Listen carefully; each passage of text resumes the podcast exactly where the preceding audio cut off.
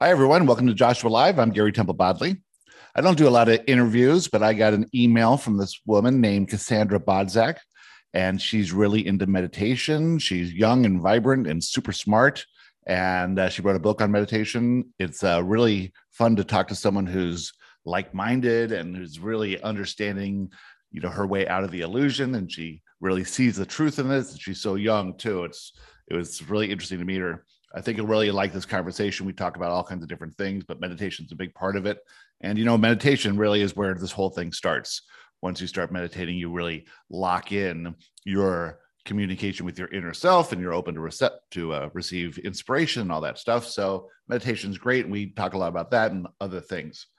Uh, we are going to start a new boot camp. It'll be boot camp 18 starting at the end of March. I think it's the last Monday in March, around the 28th or something. And this is going to be a group with people all over the world. The boot camp really is this experience that changes the way you think. It uh, makes you get to a place where you can understand how the law of attraction really works. It reveals your soul's purpose to you. It's life changing.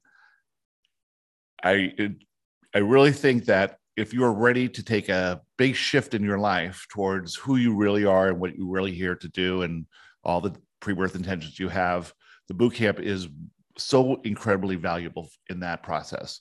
So at least give me an email and I'll send you some more information about it and I'll send you some list of what everyone else has talked about it. It's down on the website. The only way you can find out about it is to send me an email to garybodley at gmail.com and I'll send you a bunch of information and then we can go from there. Also, remember to follow this podcast.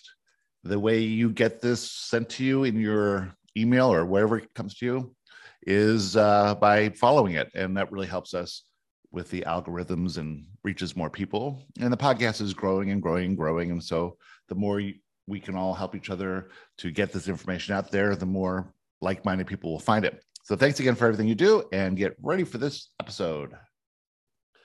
Okay, so you're really into meditation. I love it. I love it. I feel like I'm like the like a PR, an unpaid PR rep for meditation. Yeah. For the meditation corporation of the world. Exactly.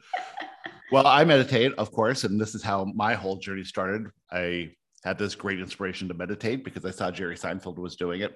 And I go, all right, I guess I got to do it. And so I started with, you're familiar with Abraham Hicks? Absolutely. So I started with those guided meditations, and that's when um, you know it was very hard at first, but of over a couple weeks or so, I started to feel a sensation in the side of my face. It came every time I meditated, and it grew and moved all over the, my head, and it just felt like a presence. And so one day I asked it.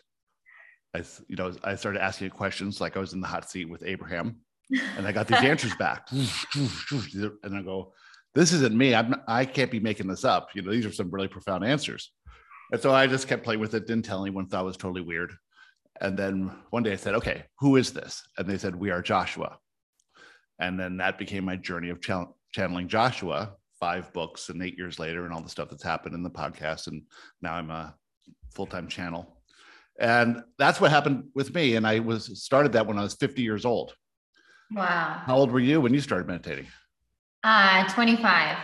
And what made you decide to do it? And, you know, I love hearing those stories because I think it's so beautiful how different things can bring bring us into it. And I feel like there's a divine design in that that you know you never know like what's the thing that's going to be the inciting incident for someone else to come to the to the practice to meditation, right? To whatever form of meditation. But for me, it was way more dramatic. I was, I loved it. I loved it that you were able to, you know, look at Jerry Seinfeld doing it and being like, I'm going to try this. Um, for me, I really went through a bit of a dark night of the soul where, um, and and at the time i wouldn't have used those words right? I had no idea what that kind of stuff was. But my little brother got diagnosed with uh, a rare autoimmune condition condition. And i was just shook. You know i was 23 at the time. He was 22 i mean i was 25 sorry. He's three years younger than me. So i was 25 he was 22 you know you feel invincible in your 20s you're like what me, me and like other people my age, no one can touch us. And so to see the severity of what he was fighting and and he's stable now, thank goodness. Um, but we didn't know for a couple years what was going on. Like thanks to uh, some pretty incredible surgeries, he was, you know, course corrected. But um, but it was a really scary time, and I never dealt with something so heavy and so close to home before in my life. And I had always, I think, you know, despite having my fair share of like challenges and whatnot growing up, I'd always managed to be a rather cheerful, upbeat person. And it was the first time in my life that I was just so sad. I didn't know how to handle the sadness. And so I had a moment where it was like my puddle moment. I was like in a puddle in my living room, just crying all night, trying to, you know, I made the number one mistake. Never do this when a loved one is diagnosed. Never go on Google, never go on WebMD. And I made the mistake. I went too far down the rabbit hole and I just like lost it. And it was about five in the morning. I was crying. I was exhausted. And I went to take a shower because I love the water. And so I was like, I'm just going to try to take a shower. I'm going to try to calm myself down. And I ended up, you know, in child's pose in the shower. And I just started talking out loud to God. And I, that wasn't like something that I had done. I was raised Catholic, but I wasn't like talking to God all the time. Um, so I just started talking to God and, you know, asking for help and asking, how do I, how do I live? How do I move through this? And that's when I heard meditate that was the answer. It was like one word.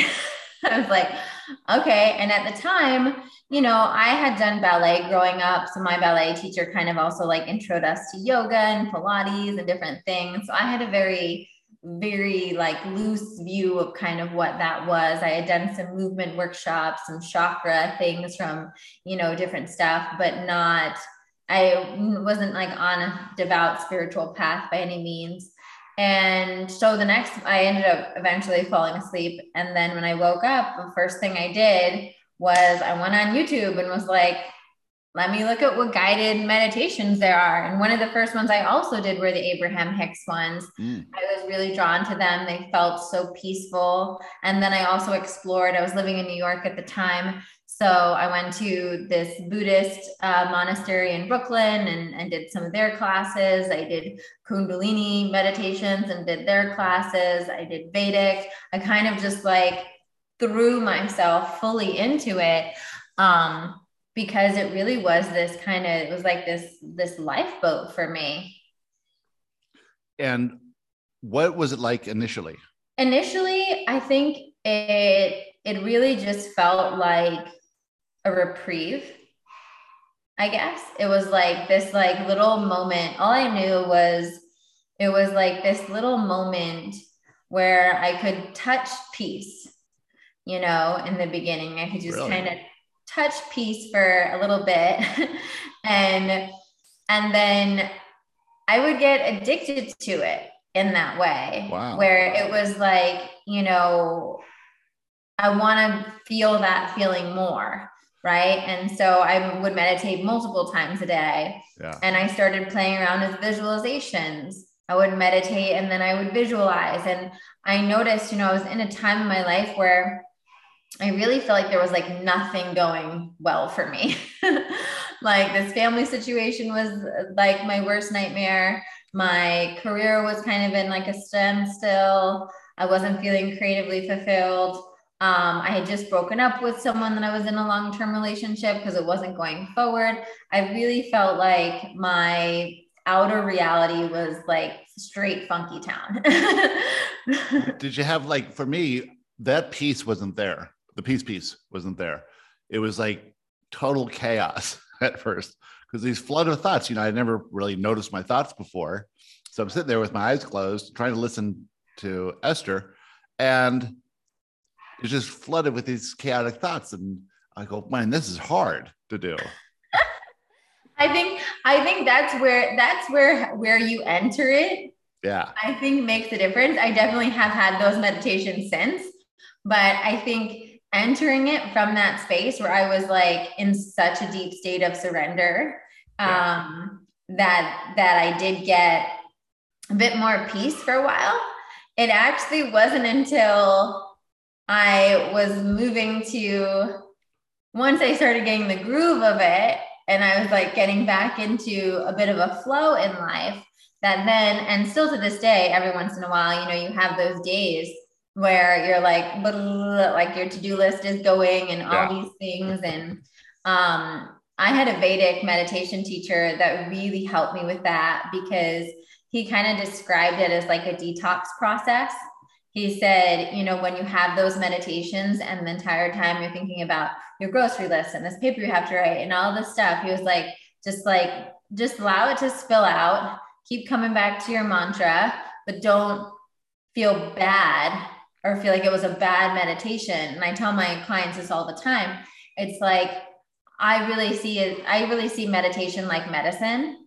And it's like it's an adaptogen in the way that like it's gonna give you what you need that day. Uh, and yeah. so sometimes what you need is the clearing out of whatever the thoughts and whatever the noise is. And sometimes oftentimes if you sit long enough, that you know once that process goes through you'll end up finding that inner peace but even if you don't have the time in your day to sit long enough to get all the way through it that you're still receiving such a benefit from yeah. from being in that space and kind of letting those thoughts come out there's definitely nothing more beneficial than meditation it's really you have to start there if you're not meditating everything else is completely much more difficult what i was doing was you know the old idea of meditation was you notice your your thoughts and let then you let them go. And what I've learned is that our brains aren't thought factories. We attract thoughts just like everything else we attract. So if you were to say, think of a butterfly, what you're actually doing is changing your vibration so that the thought of the butterfly can be attracted. And we do it effortlessly if you say manifest a butterfly, that's a different thing because you don't think you can do it. You know you can think of a butterfly, but you don't think you can manifest one. So if you let let it go, then you'll notice butterflies all day long if that was your intention. So what I was doing was because of this old idea of meditation, I was trying to you know notice the thought and then let it go. Notice the thought, let it go. Notice the thought if it was a resistant thought or an empowering thought and let them both go, right? Let them go keep trying to find some space where there's no thought. And so I'm doing this for years. And I'm noticing positive thoughts and empowering thoughts and fun ideas and inspiring ideas coming through. And I'm getting rid of those as well. Get out of here. and then I realized, no, those thoughts, when they come in, you can play with those thoughts, right? Yeah. inspiration. That's what I do now you know?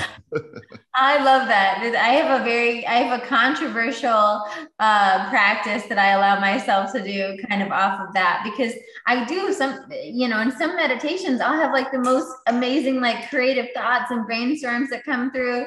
So sometimes i'll just i'll keep a pad next to me and like scribble down some things and then go back to it which i know some people like hate but i just think um same thing. It's like there's gold in there and yeah because you've reached a higher vibration. and it's good to follow that thread right? Absolutely. To allow that to compound and say okay so we're so used to in this world compounding the negative thoughts and like going down that rabbit hole and we don't we aren't as familiar with oh also it's really funny that you said butterfly because there we go. I manifested them if you're hearing this, um, Cassandra just sh- pulled up a big card full of butterflies. Yeah. of course. Yeah. Um, we're on the butterfly vibration. The funny thing too is hold that card up again. So we were just doing a Joshua live, and someone was asking about, you know, um, do we really have free will? And Joshua was saying, well, yes, because you can think any thought you want here's the example. Think of a butterfly. Okay. What color is it? It's yellow. Okay.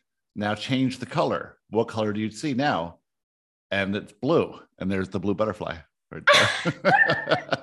Which I don't think I've ever seen a blue butterfly. There's like yellow and no blue. Yeah. yeah. So you wrote a book.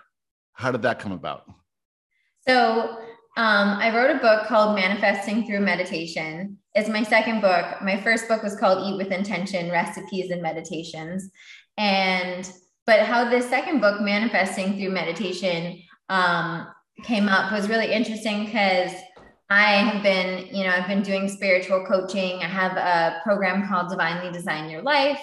And one of the things that in my life, as I told you, I, that I feel like has been like the golden key to everything has been my man, my meditation practice, right?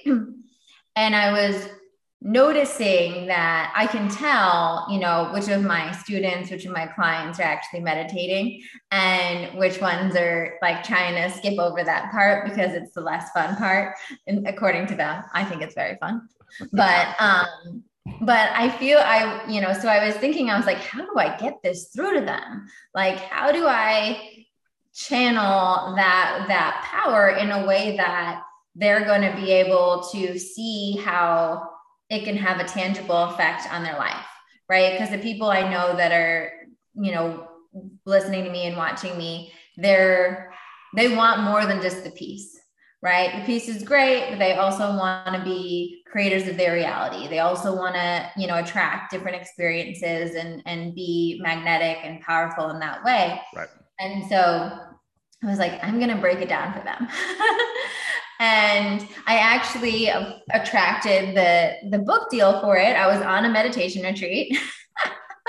and I'm on this meditation retreat and I'm just like, man, like this is everything. Like everything is created from this space. Because when we meditate we go into I call it the quantum field or whatever you want to call it but we go into that space the creation space. That was and, the joe dispenza meditation retreat? Yeah, yeah, yeah. it was november heard you talk about that.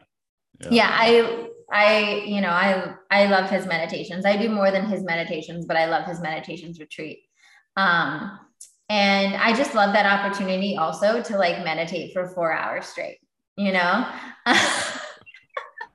but so I was just, you know, it's funny. And then I called in and I was, you know, and I had this publisher reach out to me and say, Hey, like, we like all your stuff. We're thinking about doing um, a meditation book geared towards manifesting. And I was like, this is perfect because this is exactly what I'm trying to get out there to show people how you can utilize meditation. I've always been a big fan. I think it's probably because of my natural inclination. Like when I told you I started meditating and I like sampled from the buffet of different meditation practices and was like, let me try Buddhist and let me try Vedic and let me try this, you know? So I wanted to create a book that had a buffet from people to try different ways to kind of get into this quantum field, different um different um practices that might speak to different people. And so what I did with the book, which was really fun for which was really fun, was that there's 100 meditations in it. And the first 40 um, lead you through a specific meditation sequence. So it's kind of like remembering who you are, connecting to that divine source, you know, moving through that, then connecting to your soul's desires, getting to that divine essence, you know, expanding your magnetic field, shifting your frequency, then releasing, you know, moving through those fear thoughts, releasing the wounds, releasing the the beliefs, and then stepping into that quantum embodiment, being on that frequency of the butterfly, not manifesting the butterfly, as you would say. Um, and and so I wanted literally made it so people can just like show up to their practice every day and and be held in this process of manifesting. Wow, that sounds great. it's funny because when I included, when everyone comes to anything like meditation or anything else, it's because they want to get something that they don't have. Yep. And this is the desire will cause them to get the inspiration and then to take this action. And so we have 10 different Joshua meditations that are guided. And of course, they're all on, um, well, most of them are on Spotify and Amazon Music and all that stuff. And Amazon Music gives you little indications of which one's most popular. And so the financial abundance one is by far the most popular, right? Yeah, of course. Of course. it's because people want to use meditation to really control their finances. And for years, I was doing the same thing. I was listening to Abraham's abundance one more often than any other one. And then Joshua comes through and says, you see, if you if you try and use meditation to control anything, that control is based in fear or lack, and it's not going to work, right? Yeah. If the intention is to get into the vibration where you'll be able receptive to the inspiration and then be act, able to act on that inspiration that will lead to what you truly want and if money is part of that journey then that will be attracted to you because as a side effect yeah but really it's all about the soul's purpose yeah all about this journey of self-discovery to discover who you are that's the only reason we're really here is to expand our awareness of who we are coming from the illusion that we are victims to outside conditions that cause us to feel something to realize that we're the creator of our reality. And in essence, what that means is that we are all love. To understand that we're, and that, but in order to understand that we're love, you have to have fear. And the fear is driven by these limiting beliefs that are not true. So when we can release those limiting beliefs, we get one step closer to understanding who we truly are. And this idea is that this that love is this really attractive force. This is really all of love attraction is love. So we're all we're all being moved kicking and screaming from fear to love. Yep. but in order to go there, we have to shed all those limiting beliefs and we have to face those fears and we have to reconcile those fears and realize the fear is all the illusion. And then the reason that we're not acting on inspiration is because we have these fears and the fears pop up whenever we're inspired to do anything. We say oh i don't have the time i don't have the money i don't have the talent i don't have the education i don't have the, the skills all that stuff. And that's not true because you can always do whatever you can always take some action whenever you receive inspiration in the moment and that will lead you to the next step and the next step and the next step to the fruition of your true desires the trick is that most most of us think that if we get money and relationships and success in our careers and good physical health and status and all these things, then we will feel better. After we got it, we'll feel better. But it doesn't work that way. You have to feel better first and know that everything else is a manifestation of limiting beliefs. So if you can process those and release those limiting beliefs, you'll naturally shift into a reality that then reflects your opinion of yourself in your reality. And if you're not consciously aware of the inspiration or the the intuition or the thoughts that are coming from source or your inner self, if you can't hear it, you can't really understand how important that inspiration is. It'll seem like it's just a nothing thing, you know. So the first step really is this meditation process. Absolutely, which is exactly why I was like, we can't, when we're talking about quote unquote manifesting, right, which is a hot topic right now. And I believe, I believe it's so hot, and I feel like maybe you'll probably agree with me on this. I think it's hot because it connects back to that truth of who we are, right? When we get back to the truth of who we are, we realize that we are love, we are infinite, we are you know we are naturally magnetic like you said to the things that are aligned with our soul. Right. And so i think there's like a nagging part in each and every one of us that knows deep down we are creating our reality and we we are so much more than we give ourselves power or credit to be you know within our limitations and within the 3d and I think, you know, quote unquote manifesting is is foundationally connected to meditation because meditation is what gets us to that space where we remember who we are. And who we are is is the being that already has everything it could ever desire. Right. Right? And so the way that i see it with you know when i the way I see it is if you're someone that wants to create things in your life, then what you need to do, regardless of what it is you want to create, is on a regular basis connect with the part of you that knows it already has everything it could ever want. Right. Right. That knows so, it is wholeness. Yeah. Now, that is a brilliant statement you made. That is exactly where we're going, is the understanding that we have everything that we need to be on this journey of self discovery.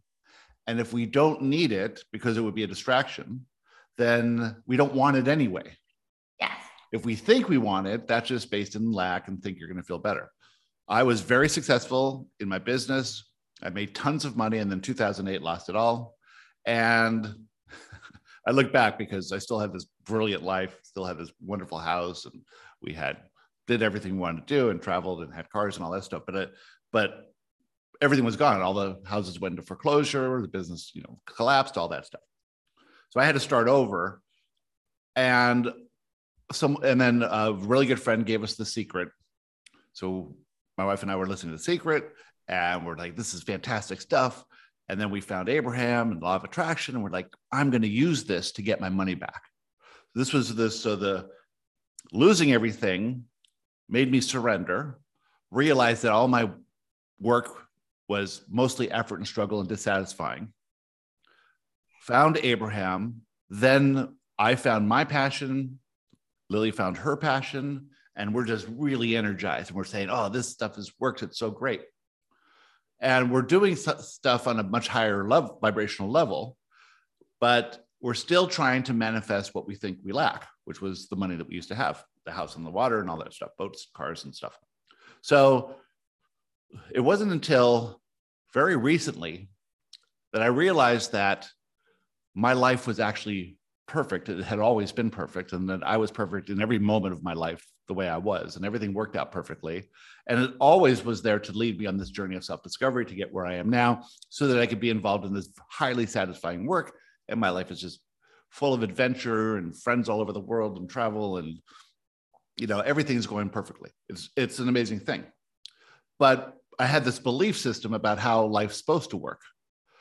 And that belief system was changed since I discovered Abraham and then Joshua came through so over let's say 10 years or so that mental construct was totally changed and the way i was operating before was based in what i thought you know was good and right and successful and prestigious and all that stuff but it was never satisfying and and i had a bunch of friends who were also wealthy and doing very well and none of us was satisfied and we're all like what do we do with all this you know and we did yeah. stupid charity things that were just bullshit and then I had to lose everything to gain everything.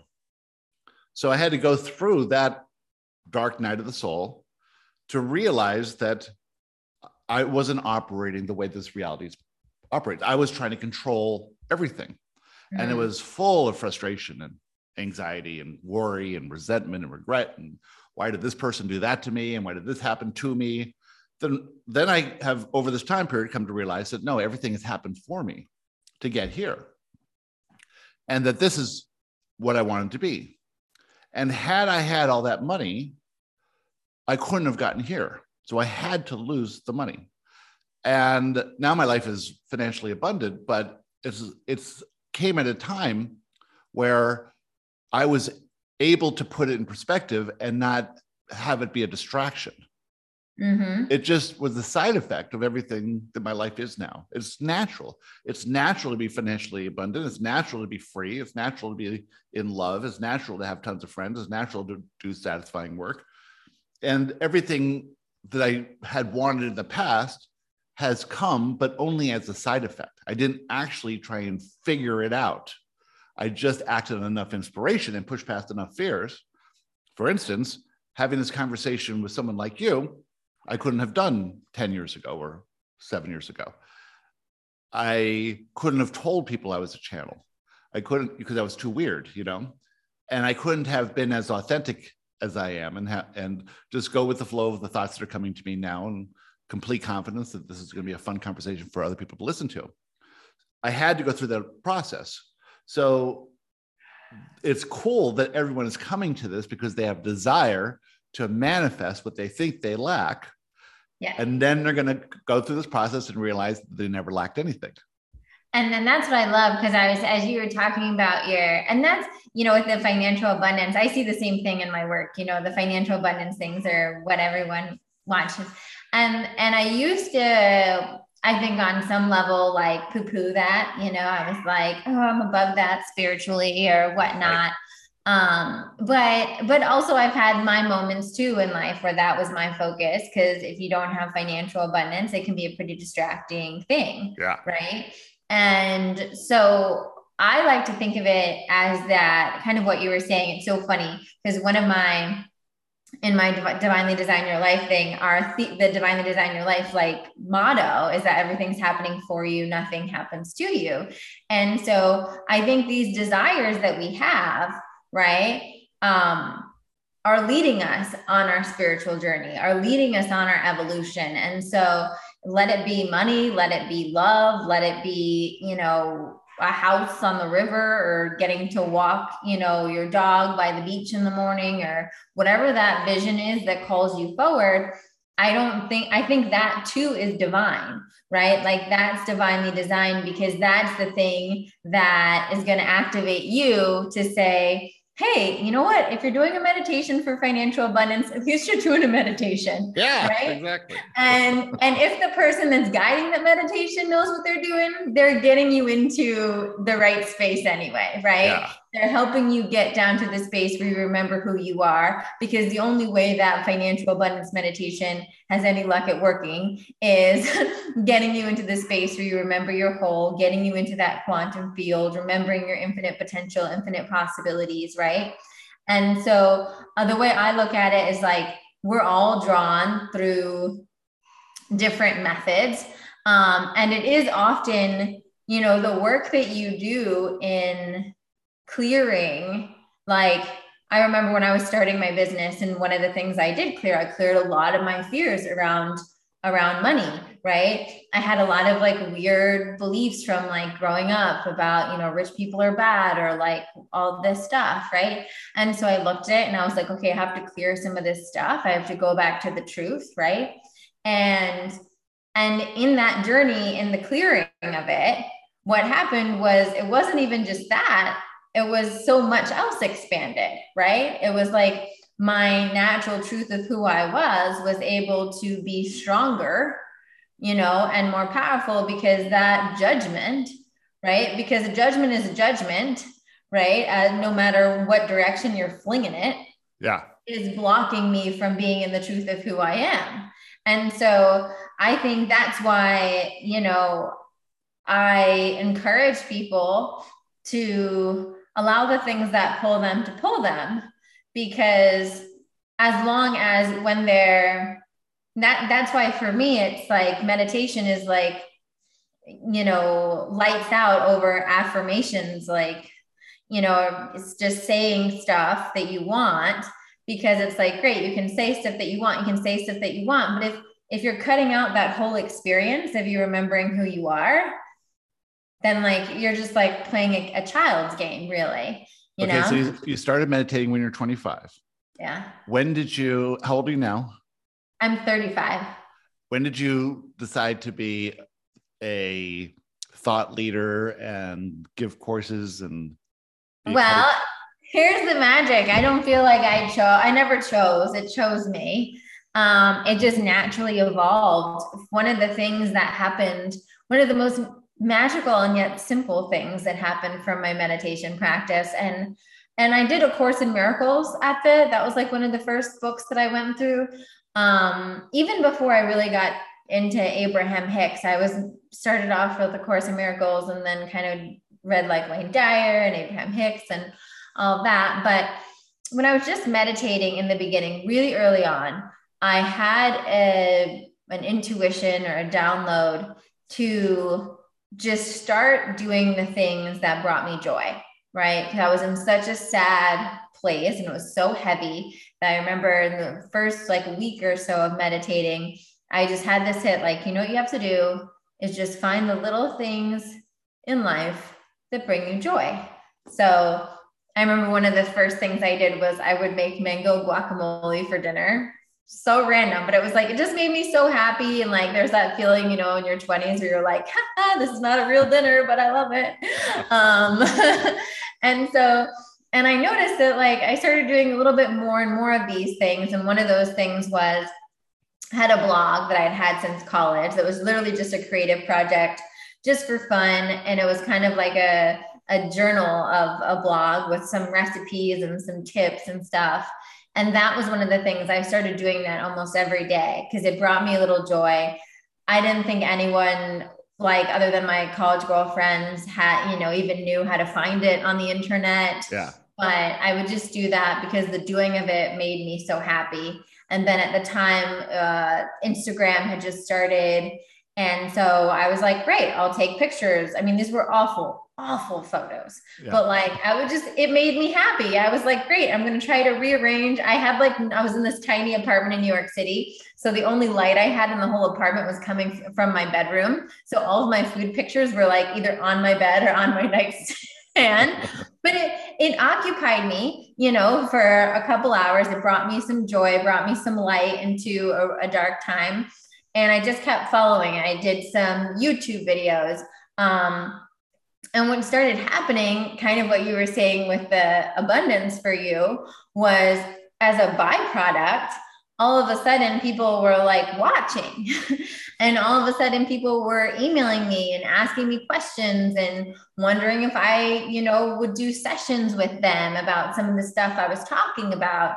Um, and at first I was like, oh, me, what? I don't know. And I was like, okay, well, let's try, you know, charge like 20 bucks, you know, nothing. like, how old were you then? Uh, that was within the first year, honestly. I so like 26 years old or something? 26, 27. Okay. And most of the people that I was helping out were about my age too. Uh-huh. Um, and it just kind of you know started my everything started growing slowly and i kind of just figured it out as i went because it was lighting me up and it was making me feel so happy and i was like okay i got to do this and then i ended up getting on a tv show so talk about you know what what you manifest when you're just like meditating all the time and, and following your joy. Yeah. But I got a call from the producers at ABC and they were like, hey, we've seen your videos. Like, we think you'd be great for the show with Anthony Bourdain and Nigella Lawson. Like, you want to come audition for us? And I was like, you have the wrong person. My videos are awful. and they're like, yeah, they kind of are production wise, but you're fantastic. So I want to meet you.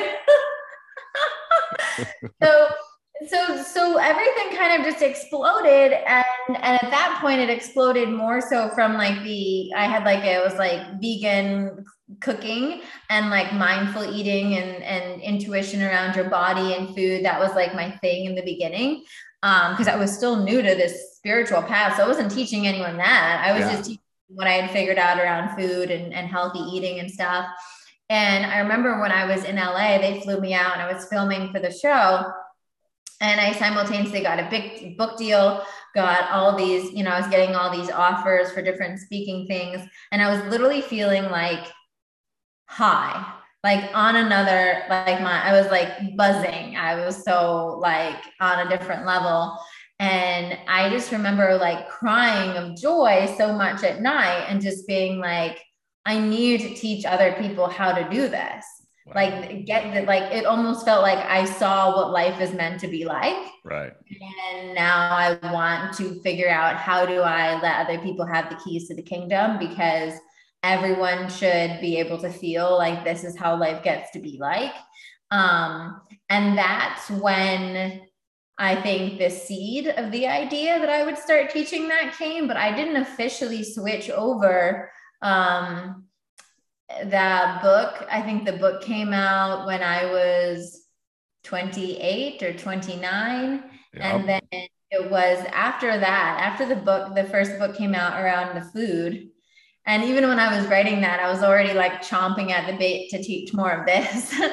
um, it naturally just shifted. I, and I did was like, it wasn't even like I said, it wasn't strategic. It wasn't like, me coming up with a new business plan or anything no, like it that. It was your soul's desire. It was yeah. that you intended to live in this life. And your brother came in to start you on this whole thing. Yeah. Oh, and yeah, I dedicated my first book to him and I tell him all the time, I'm like, you single-handedly like like threw the domino down that like created everything that I have right now in my Absolutely. life. Absolutely. Yeah. That's an incredible story. I asked your age because there's this philosophy that we've come up with through Joshua that our lives are broken down into seven year increments. So it's literally the birth and the graduation through the seven years. So if you think about your life from zero to seven, from seven to 14, 14 to 21, 21 to 28, 28 to 35. And now here you are at 35. Ooh, 35. Graduating the 30 that previous seven years. And here you are now ready to expand to the next one. Every, yeah. It's, it's so I have uh, a few different things we do. One's called the boot camp. And almost everyone, if you did it statistically, who goes through it, hundreds of people have gone through it, they're always 28, 35, 42, 49, 56, you know. Wow. like mine, my whole journey started from that, you know, 50 year to 56 year. And then in 50, after I turned 57, then that started a whole nother thing. That, you know, 2020 was just incredible growth and all the things that happened there. It, and so whenever I talk to someone, I can really see. Also, you look totally young for your age. I mean, I would have. So you, you by the way. I'm like, how are you, Pat? How did you start at 50? Because I didn't even. I'm 59 now, but the old souls who are who are awakening now at this time of awakening. You can sort of tell because they look younger than normal because we don't have the same resistance that other people have. We've done this yeah. enough, you know. And yeah. well, that's why I used to get people. I mean, when um when I was doing my first book signing, I remember when I was 28 or 27, whatever it was, I would have, you know, sometimes older women that were buying the book that would be like, How did you do this so young? Like, yeah. you know, and that is amazing. Like, then I was, but I always felt that way. I've always been like, this is not my first rodeo. Yeah. Like once, and that was another thing. Like once that you know the way you, the way you I'm going to say received or connected with Joshua, right? For me, I had a lot of past life flashbacks. Mm. And I cleared a lot of past life stuff. And I had, it was like I went into the Akashic Records and I met my guides and like boom, boom, boom, boom, boom. And I didn't try to do anything. I wasn't doing any guided meditations for it. Like it just came out of nowhere and it was alarming. But, but once I got the hang of it, I was like, okay, we're doing this. Right. yeah. And I I remember, you know, at at some point just yeah, this like deep knowing of like I've done this so many times, which is yeah. you know why I feel like you know sometimes there's there's an old kind of I think Piscean viewpoint of like the spiritual teacher being like this like old man on the hill or whatever, you know, carrying down. And it's just like no, it's just we all have our own transmissions to give. We all have our own downloads, and we're all, I really believe we all incarnate in different um, physical aspects to be able to resonate with different groups of people so that, you know, everybody gets what they need and everybody, you know, connects to the person that can speak it the way that, that they can. Are you highly emotionally sensitive? Yes. That's another, that's another telltale sign. oh yes. Yeah. Oh yes. But I'm so I'm fascinated with this seven year thing. So uh because it makes so much sense when you when you said that you you know every seven years our allergies also change. Like we change on a biological level every seven years. All of our cells are new every seven years too you know? I mean of course they're new. Our composition of our body is new every second but but a cell lasts about seven years. Yeah well, that is that is funny because yeah, when I was 21 was when I had my my awakening around food and my body and connecting to my body intuition. I all of a sudden got all these food allergies out of nowhere, quote unquote, seemingly. And then yeah, it makes sense. And then yeah. 28 the transition, and I'm we'll see what 35 holds. I just big, I just turned 35 last week, so big stuff. That's what it holds. big stuff. I'm going to introduce you to some people. I love it. Thank you. so, what is your passion going forward? Do you have any inspiring things you want to pursue? Well, I think, you know, I feel like my my path is diverging in two ways right now. I think I this past year um, I'm leaning deeper into the meditation push than ever before because I feel like I've I've done this enough, I guess, or I've taught people all over the world. I've done all these courses. I've worked with people one on one. And now I'm like really going ham for like, guys, like this is the golden key and committed to showing people and giving people an experience of what that looks like. So the book, and then I just came out with this Amplify Your Magnetism. It's like a 40 day meditation journey with guided meditations because I'm really committed to I think one of my gifts that that I was blessed with during this lifetime is um well I may not be able may, I may not have the the channeling um of like Joshua but I am able to help people get into a different frequency using my voice mm. and so I'm able to kind of take them to a higher place when I when I use my voice in meditation. So I think I'm gonna lean more on that and and try to do that. And then the other side of that is there's another creative part of me that wants to play now. Um, I feel like I have a lot of this going and and I love that. And um, I want to play. So I've been playing um, kind of full circle, interesting. I've started uh, doing some acting things again, playing in the kitchen again, just allowing allowing that kind of creative energy that's not the teacher to come out as well because I right. feel like I have a lot of teacher time and then I'm also allowing myself to now kind of have this time that's more just me creating for pleasure and fun. Yeah, so what's interesting about that is you can lead as his example so your your basis is meditation, and then you have all these other things that you want to do that bring you joy. And you can show people as an example of the power of meditation and the power of following your joy. They can follow your life as you do acting and do cooking and things like that. I'm the same way. I have a passion for poker, and I recently picked it up again, and I've had just this ridiculous amount of success. You know? That's amazing. It's like this crazy stuff is happening. I'm playing in these World Series of Poker tournaments and I'm you know winning some and running really deep and over and over and over again and magically all this stuff is manifesting because i'm just following my joy i'm still doing all this work i yeah. never stop any of that but i can do this from anywhere so i can we flew to aruba played there went to florida played there went back to north carolina played there went to San Diego, played there, you know, and yeah. just win, win, win, win, win. And it was just, um, it's so much fun, but it just shows you, shows everyone you can have it all. You can do satisfying work. You can have the wonderful relationships. You can have great health. You can have great career and you can have fun in everything you do. And this whole life is supposed to be really well rounded. What Joshua's been saying to our advanced people, we have an Ascension Experience course, and there's a group of 13 courses that you do. They're four weeks at a time.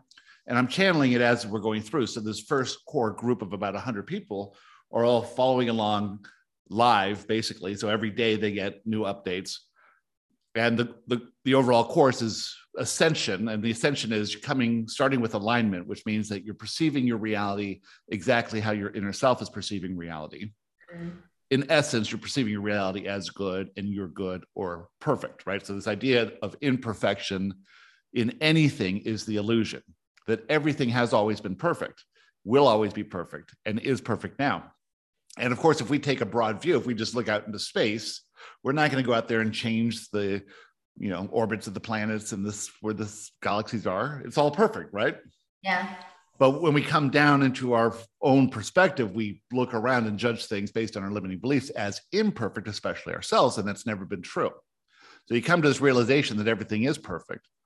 And you move from this perception of yourself as a victim who must protect themselves from outside people and condition that can cause them to feel something. So that's a great fallacy. Nothing can cause you to feel anything. Your perspective of that, if you're choosing a limited perspective as the victim, you're going to feel negative emotion because that's not true. So the negative emotion is just your sign that you're perceiving your reality in the illusion. When you see it as perfect, everything's perfect. Well, for one thing, you don't receive negative emotion, right?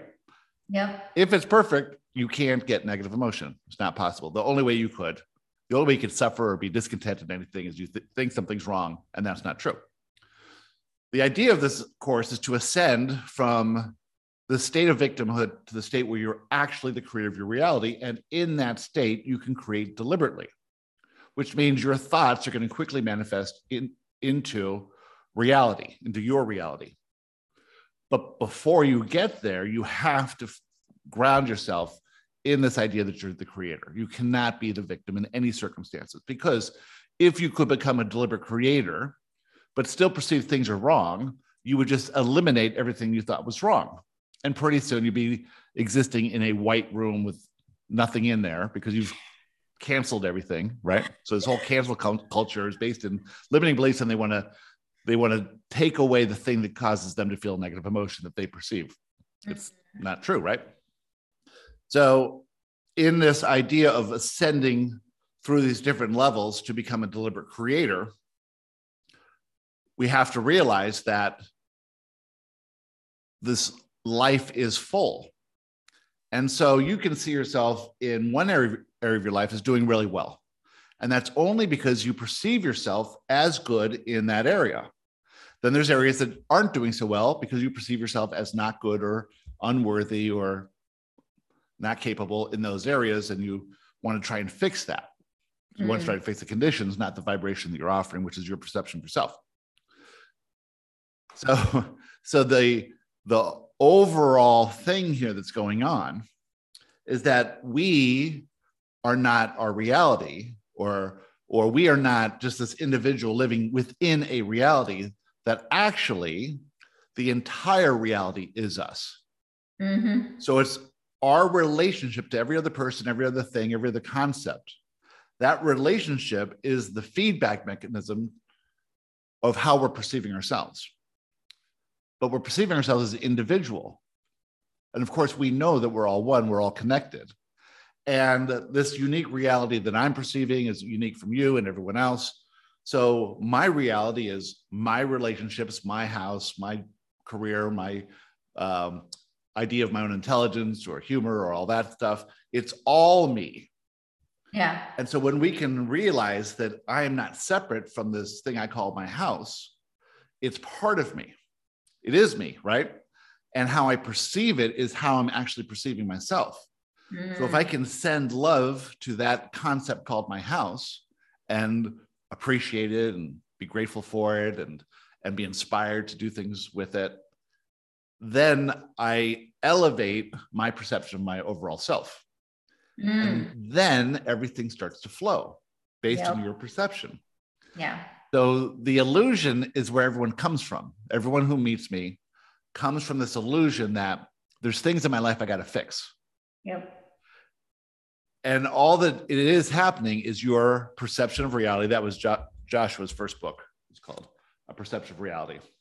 This book was written for, I typed it out half an hour a day for eight weeks, for 56 days, right? It's 300 uh. pages. When that book stopped, this book, they're both 300 pages, right? Yeah. Same thing, eight weeks. Every book I've ever done is eight weeks, just That's half an hour a day. I mean, I'm a, for me, it's like with this, it was like hours. Like I couldn't stop. Like my my fingers are just like, and people were like hundred meditations, and I'm like, it's just coming through. You channeled it. Anything. You, you know? are channel. See. Yeah, that much. Yeah, there's something ch- coming through, and it's just like, okay, thank you. I can't wait to do all this myself. Thank you. yeah, that's exactly right. When I was channeling those books, it's like I don't know what this shit's is. You know, I don't understand any of this stuff. I'm gonna have to read this book later. That's when I know it's good. That's when I know it's good. I'm like that, or you know, sometimes when things are coming through, I'll just voice memo it and then listen to it later and be like, "Wow, that was so good." oh yeah, because Cassandra's not a channel. Everyone. Obviously, you are. I love that. But you know, to to echo what you were saying, to be like even before that, which I think is really important to point out. I really feel like our like our our next like evolution that a lot of us are going through right now and and and more people are coming to is one of multidimensionality right, is one of realizing. And I do think just going back to what even you were saying, like for me, like, which is what I'm kind of doing. I've been letting people know, like, hey, I've decided to go do some acting stuff. Hey, I'm making this, and you're just going to see whatever I'm doing that day. And I'm obviously going to keep throwing my meditations and my spiritual stuff in there because that's who I am. But, you know, I think it is more of this uh, being an example um, because being the example is also allowing other people to give themselves permission to have more full soul expression. You know our souls didn't come here you know when when they're like you know it's like your purpose. And your soul's like your purpose is to be an accountant. And it's like no, it's like maybe that's part of it. Maybe you love numbers, right? And that's like yeah. part of the thing you're meant to do. But maybe you also do like watercolors on the weekend. Maybe right. you love barbecuing. Maybe like whatever. You like volunteering at the, the veterinarian center. It's like all of this is part of the multidimensionality that we get to experience in this universe. And and to go with what you're saying about the everything in your world is a reflection of you, the more I feel like you honor that multidimensionality that wants to come through, the more you have things around you that are a reflection of the the like natural love that is you. Right. Yeah, if if if you're at that vibration, if you're seeing yourself as who you truly are. One thing that I think is going to be very obvious for everyone to hear is how authentic you are that is rare and that is really the key to all of this is being transparent almost so that there is nothing to hide that you just are who you are and you're going to do whatever inspire you're inspired to do. And if other people can get something out of what you do that's great but what they're really doing is seeing your example of authenticity. Yeah. As we exist in the non-physical we're purely authentic. There's nothing to hide. There's no way to hide. We offer a vibration. Everyone can see what that is. Yeah. And there is no judgment or fear in the non physical. So there's no reason that to be authentic. Here, I feel like my whole first 50 years was was completely inauthentic. And so I went on this gradual path. Well, maybe um, it actually started in 2008. So I was 45. So from 45 to nine to now, I've endeavored to become more authentic and more authentic and more authentic with every aspect of my life, transparent as possible, just this open book, because who I am authentically is the only valuable aspect of me. And that kind of goes back to what you first said, which I really, I really love just the way that you said it is that being able, because, you know, I, in a lot of my teachings and in the book and in a lot of the different things I do, that first step is it's getting out of victimhood, right? It's that everything's happening for you, not not to you. Um, and however many ways you want to shake that, it's like get out of victimhood yes. because nothing can come from there, right? And because you're the most dissociated with the truth of who you are when you're in victim mode. Um, but like in that next stage of really being able to look at everything around you as perfect, right, is a lovely way to get out of victimhood. right is, is a lovely way to get out of victimhood in that way and i would say then if you can look at everything around you as perfect then even the things that you're we'll call it faulty perception could interpret as negative is serving you right, right?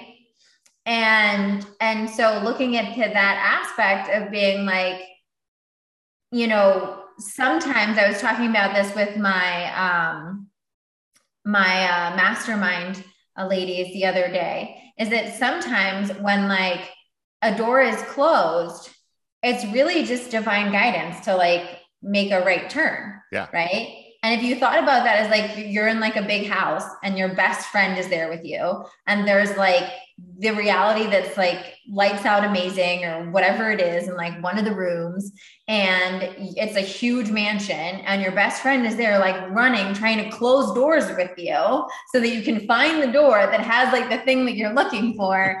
Um that's kind of how i i imagine that where it's just like okay if like something fell through then that's just like the source or the universe or the divine being like no no no that way love that way love yeah. you know? Um the tricky and- part is when you're perceiving yourself as a victim you you're really spending a lot of time in this consciousness of fear and you're receiving urges to control the conditions. And so you see something that's a problem and the urge says you got to fight against that problem. The only way you're going to feel better is fight against that problem. But of course that's based in fear and lack and control and it can't work. But so many people are, especially at this day and age when we seem to have a lot of ability to control. If you're living 200 years ago and you're a dirt farmer like everyone else, there's not much you can control. You can't control the weather, the crops, or all that stuff. Now it seems like you can control. You can choose to work somewhere or live somewhere or qu- quit some job or leave some relationship. You have all this control, but you're never really dealing with the part that's reflecting back to you is that vibration you're offering. And then when someone comes along and says, "Oh, it's not happening to you; it's happening for you," they're like, "You're full of shit." because think of yourself when you're 25 and your brother's going through all that stuff. You you would have changed that if you could have. Of you would have snapped yeah. your fingers, right? Yeah. But that event had to happen. Yeah. And look at the ripple effect of that event happening of all that you're doing now it wouldn't be the same thing. Yeah. Right. Yeah. And and that's the thing is that I think, and I'm curious maybe what you or Joshua think about this, or maybe it's just like people getting into a vibrational alignment which they can hear certain things. But you know, for me, one of the things that, that worked for me during that phase, because that during that that time in my life was actually when I heard a sermon. It was an A Course in Miracles sermon from this like preacher on YouTube. I was like always listening to different things. And he talked about this. He was like, what if you lived your life like ev- like if you knew like what was the best amazing outcome for you, that the universe knew that and that everything that happened in your life, good, bad, and different, whatever you want to judge it, was all leading you on that path. And I remember I scribbled it down on a post-it note and I like smacked it, you know, on my wall and I looked at it every day. And for me at that moment, I wasn't really ready to wrap it around the fact that my brother's health was in the limbo of it all, right? But I was willing enough to say, okay, but everything else that's happening in my life, definitely, right? Yes. So, and I often offer that to people to being like, if there's like a really flipping hard circumstance in your life right now, don't start there. right? Start with the fact that like you got the wrong coffee this morning in Starbucks or whatever. Right. I love the word flipping. like, you, you know, hit the nail on the head. That's exactly right. When you're starting this, you pretty much are coming here because something broke, you know. And then you hear law of attraction or whatever Josh would say. It's you're that had to happen for you, that thing. But no one wants to hear that. But they did birth the desire for some change. And then in that desire, open up the little inspiration, watch that YouTube, listen to this podcast. But everyone who's come to this podcast is somehow divinely guided there. Absolutely. You know, it's so weird that they find it here, they find it here, or they say, I have no idea how I stumbled across it, you know. And it's it's just because you're being guided there because you're ready. And if you're if you're spiritual, if you're on the spiritual path, well, you intended to be on the spiritual path, you know. And so everything that had to get you on this path, because that's the thing that you wanted most in life. Um, Joshua has this example where imagine you had lived this life and you've been struggling with your finances and struggling to pay rent and never having enough money. And then at age 40, you win the lottery for $100 million. The day after that, you'll look back and go, why did I ever have to worry? I was going to win this lottery, right? Yep. Well, all that struggle and I was trying to control all these things and I was fr- fretting and worrying and all this stuff. Now I have this, and now my whole life could have been this. I I have a friend whose parents are super wealthy, and he gets everything when he turns 50. So he had a business and he had made money in his business and he spent every dime, you know, and he had the most fun. He, his life was great because he knew at 50 he's going to inherit millions. So he never had to worry at all because he knew it's all going to turn out perfectly. Yep. And that's how it really is. It's all going to turn out perfectly. We're not, we may not realize this till we transition to the non physical, but then the non physical, are like, oh my God, of course. This is what we came to explore. Yep. You ever watch near death experiences? All the time. There's this one amazing one where this guy had, um, you know, he was talked about his life growing up and he had this good life and he was a football player and really good looking guy and had a nice job and then met this love of his life and uh, they had two kids and they went to visit his wife's parents. And then he's in a rush to go home. And in fact the wife says hold hold on, i gotta go see my, my parents again. He's like you just said goodbye to them. He goes she's like i don't know i just need to go say goodbye. So she hugged the parents again. And so he's driving this car and he's just amazed at how wonderful this family is and how happy he is and appreciative is, grateful is. And everyone's falling asleep. And somehow he nodded off. And when he woke up, the car's turning and he tries to overcorrect and it just flips, flips, flips. And the wife the baby were killed. His son in the back seat was walked away, miraculously unharmed at all and he's crushed by this car. So he he um, drifts off. You know, he leaves his body, and his wife's right there, and he just feels the love and sees her and everything, and he, and she's like, "I came for this specific event to happen, and now that it's happened, you have to go back because you wanted to understand unconditional love, and this is how you're going to do it." And he's like, "I don't want to go back." And she's like, You have a son, miraculously is completely unharmed. He needs you. You got to go back. And more is going to come out of this. Right. And so he writes this these series of books. And, you know, he had one leg amputated and and he was in total grief, but he had this message from his wife and plus all the other stuff that happened in But the realization was that he set this whole thing up so that he could learn something, you know. Yeah. And we got to look at our lives from that higher perspective that we're here to expand and we we have to realize that all this stuff is happening for this expansion from that non-physical perspective of growing our soul. Absolutely. Yeah. Oh, I love that. I mean, I watched so many of those NDEs, and now, like, I'm reading a book now on shared death experiences. I just find it so fascinating and just like always rings so true. And I agree completely where it's like this perspective of uh, in this like 3D earth realm, we have this idea what like a good life is or what like a successful life is. And so we're like the successful life, depending on whatever it is, is, you know, the beachfront house, the million dollars, the fancy car, the nice, you know, relationship or whatever it is. And that's not at all what our soul incarnated for. And when you think about it, um, when you think about it from the perspective of your soul and and reading a bunch of this, actually, there's this book, Cosmic Cradle. Have you ever read it? Mm-mm. Oh, you would love it. It's fantastic. Um, and talks a lot about like babies having experiences before they incarnate and then remembering it. And so talking about how like they're they choose like their parents with their guides and they choose certain like conditions in their life with their guides before they come through um and if you think about things like that i had a yoga teacher once uh mention she was like this incarnation as a human on earth is like really a precious one. Yes. It's like one that we were really excited to experience. And we were excited to experience because of all of the complexities of it, because of all of the nuance of it. And your soul doesn't see it as you're a success or you're a failure or you have money or you don't have money or you're skinny or you're not, you know, whatever it is.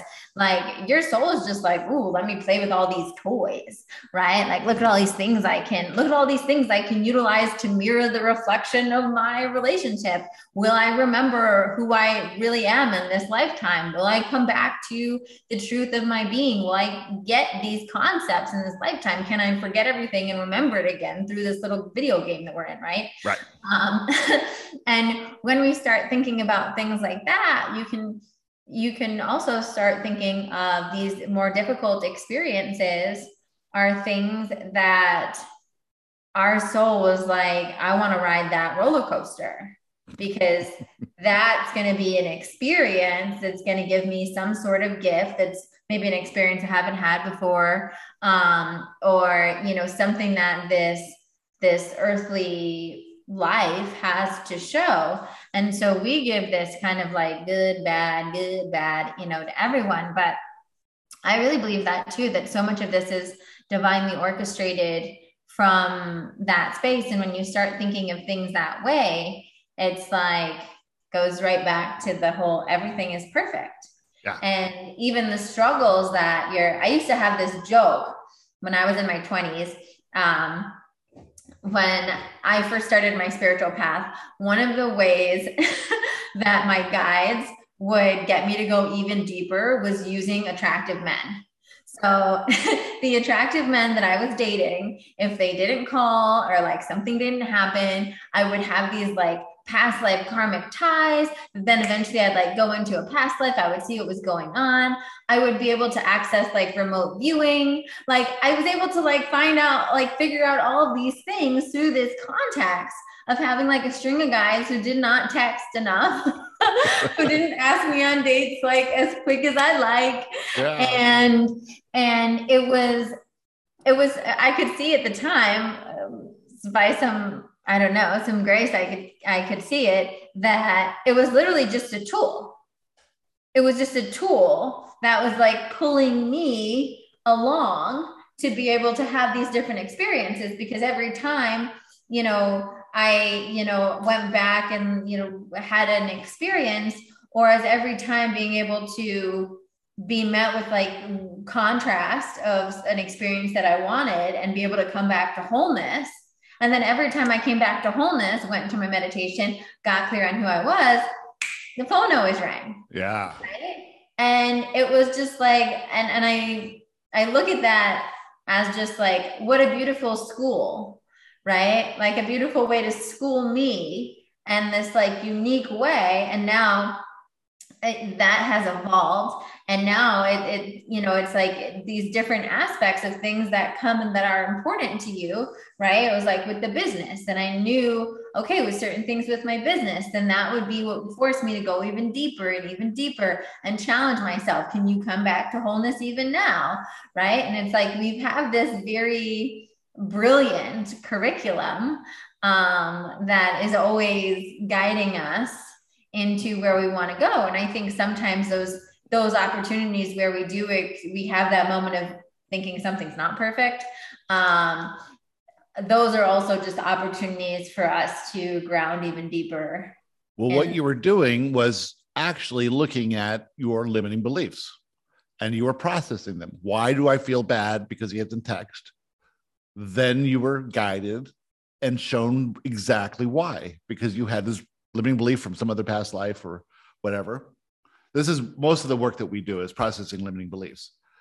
But you were able to actually say okay i'm going to use this experience as a way to flush out this limiting belief. Because what happens is law of attraction only goes so far. What it says is focus on the positive aspects. But if you're living in duality there's positive aspects and negative aspects Joshua goes a bit further on that and says, okay, great to focus on the positive aspects, but you're never going to get anywhere because you still have things you fear, which are called negative aspects. why do you think they're negative in the first place? That's duality. You've got to opt out of dual, duality and look at everything from another perspective. The only reason you think that's bad or wrong is because you have some limiting belief that's causing fear. And if without that limiting belief, you could not possibly see it as wrong. Mm. So address that limiting belief. And then if you will, you're never going to get rid of your limiting beliefs because this is an attractive universe. Once you've attracted a belief or anything, it's with you forever. But you can reduce the intensity of the belief so it's no longer limiting. Because what happens with limiting beliefs is when you're in alignment, receive inspiration, that inspiration will always trigger a limiting belief. If the limiting belief is too intense, I can't go on an audition and do a food show, right? You won't do it. You won't even call them back. Yep. Right. So you have to do what you did and and reassess why you think it's bad in the first place. Yeah. Uh, uh, another thing that I had this sort of this thing that happened to me when I was a kid that is sort of a good analogy for this life we're living is that when I was, you know, a kid, we went on roller coasters and I couldn't, I was in so, so much fear of them. I couldn't go on. I was petrified by roller coasters, but all my friends were going on roller coasters and I didn't want to stand out. So the thought came to me imagine wishing the roller coaster would go even faster. So I'm in the roller coaster, wishing it goes really fast and noticing how slow it is, you know? I'm like, this isn't scary at all. because what I was doing before was thinking, oh, it's too fast, it better slow down. That was all my fear and resistance to what was to the ride that was actually happening. Yep. Right. And yep. so now I say with my life, let's go even faster. I love I love that. You're just like leaning into it. Leaning into it, yeah. It, it's so true. You know what you were saying before, and I, I agree. Like most of my work in you know the process and in you know man the book and everything is releasing these limiting beliefs right is clearing out these fears and i i do the same thing that you were saying i get let's get really clear on what your soul desires and now let's get really clear on all the bs thoughts that come up that say you can't have it so that we can move them out so we can like make them untrue and we can clear them out. And one of the things that you know i often find myself my like mastermind group that's a little bit more intense and intimate i'm like i'm very like kind of brutal with them in a way where lovingly brutal where i'm like listen guys like the reason i'm in a different place than some of you are is not because i'm special is just because i'm relentless at getting rid of limiting beliefs and so i don't allow them i see them come up that's like a natural process i don't view it as bad like i don't view it as bad that they come up it's exactly what you said it's like what's happening is I've put forth something I want to create in my reality or an experience I want to create. What's being shown to me is the thing that's in the way. Thank you. Thanks for showing me that so I can move it out. And then I just get to work. Yeah. Right. And then I just allow myself to release this. And what you were saying before is, you know, the way that I, you know, it's like this either if you have this thing, the if you have a belief so for instance i was talking to this with um, you know some of the clients that i work with about how you know they're let's say starting their own business right? And they have a belief that or let's say they don't they don't know they're like in that stage where their frequency is like i don't know if this is going to work i don't know if this is going to work right and so they have some good months and then maybe they have a bad month and then they have a good month they have a bad month or whatnot right versus someone who has the belief of I'm a successful business owner, I got this, or you know, or whatever the positive belief that this gets to this works for me, this is always working out for me. The way that they deal with the bad month is completely different. Right? Yeah. Because the one lets the bad month define them, and the other one is so clear on who they are that the bad month is really like, okay, all right, what do we learn from that? Okay, onwards you know next month, you know you you have that yes this is a great example what i do what i've done with people who want to start a business is that just we know that most businesses don't last more than a few years but imagine though that your business is successful and then there's a version of you who exists five years from now with a successful business. You're going to have to go through this process where you discover and then process your limiting beliefs because the version that exists now is not that person. It's it's someone who doesn't have the information. To get the information, you're going to have to go through a lot of events. Employees quitting, customers having complaints, not having enough money, that sort of thing. You have to expect those events to happen because that's the only way you're going to discover your limiting beliefs. We call them manifestation events. Something happens, you feel negative emotion and fear, your limiting belief is triggered. Why did that event happen? It had to happen to show you the limiting belief. If you address the limiting belief now, you'll expand to another level and you'll move through it and gain information that then fills in the holes in information in the limiting belief because the limiting belief is just a belief without enough information. Once you had the information, it's no longer limiting. So you have to go through all these experiences. So you want to go through the bad experiences so that you can overcome those obstacles, build resiliency, gain confidence, gain clarity, and eventually land at the successful person you'll be in five years. The whole business is not a business, it's just a journey of self discovery. And this is how you chose to do it, right? As is everything. Everything. As is everything in our life, whether yep. it's a relationship or a business or body, physical body things, you know, our house, all the things. It's, it's yep, exactly. Especially physical body things because you can't ignore the body. yeah, it's a self discovery journey yep. that you signed up for. And it is true. Like it changes your when you're in that space of being able to one one of the the things that um my my students like created this word called blesson because I always say everything's either a blessing or a lesson. So they're like, it's a blesson. Usually it's both. Um, and and when you start looking at things that that you're like oh wow this is either a blessing or it's a lesson and and both are valuable right? And so that's why they call it a blesson because that's even great. lessons are blessing. All right well we could go on forever here but there's okay. another thing i got to do it too. So tell everyone how they can find you. So you can find me at um, cassandra bodzak on instagram you can find me on Facebook or YouTube, also Cassandra Bodzak, Cassandra Bodzak TV on YouTube. Um, my website is cassandrabodzak.com. The book is called Manifesting Through Meditation. You can get it wherever books are sold. And if you're interested in the 40 day guided meditation journey, um, you can also find that in the link in. We'll probably throw you guys a link so it's in the podcast notes. So you could find that through my Instagram or through any of the other platforms as well. Absolutely. I'll put everything in the links below. Yay. Well, it's been so great to talk to you and to meet you. And I'm going to send you some other people to talk to. And this uh, so fun. I love it. a good time. Thank you so much for having me. Yeah. It's funny because I don't normally, you know, most of this podcast is me channeling Joshua and then I have interviews from time to time, but they have to be special people. And when I got the email, I'm like, okay, there's something about it, which most of it's like, nah, nah, nah, nah, nah. There, because I want to talk to people who are at a high level. Otherwise, this isn't fun. Absolutely. I don't want to have yeah. some guy who thinks he knows about something talking to me. I'm like, nah, that's not going to work. I got stuff. I know. Now I want to have you on my podcast. I'm the same way. I don't have a lot of guests, and then when I do have guests, it's like I I pick people that I really really like like.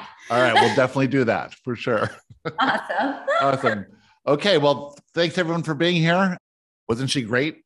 Her name is Cassandra Bodzak, and her website is cassandrabodzak.com. You can find her also on Instagram, and she has some YouTube videos and things like that.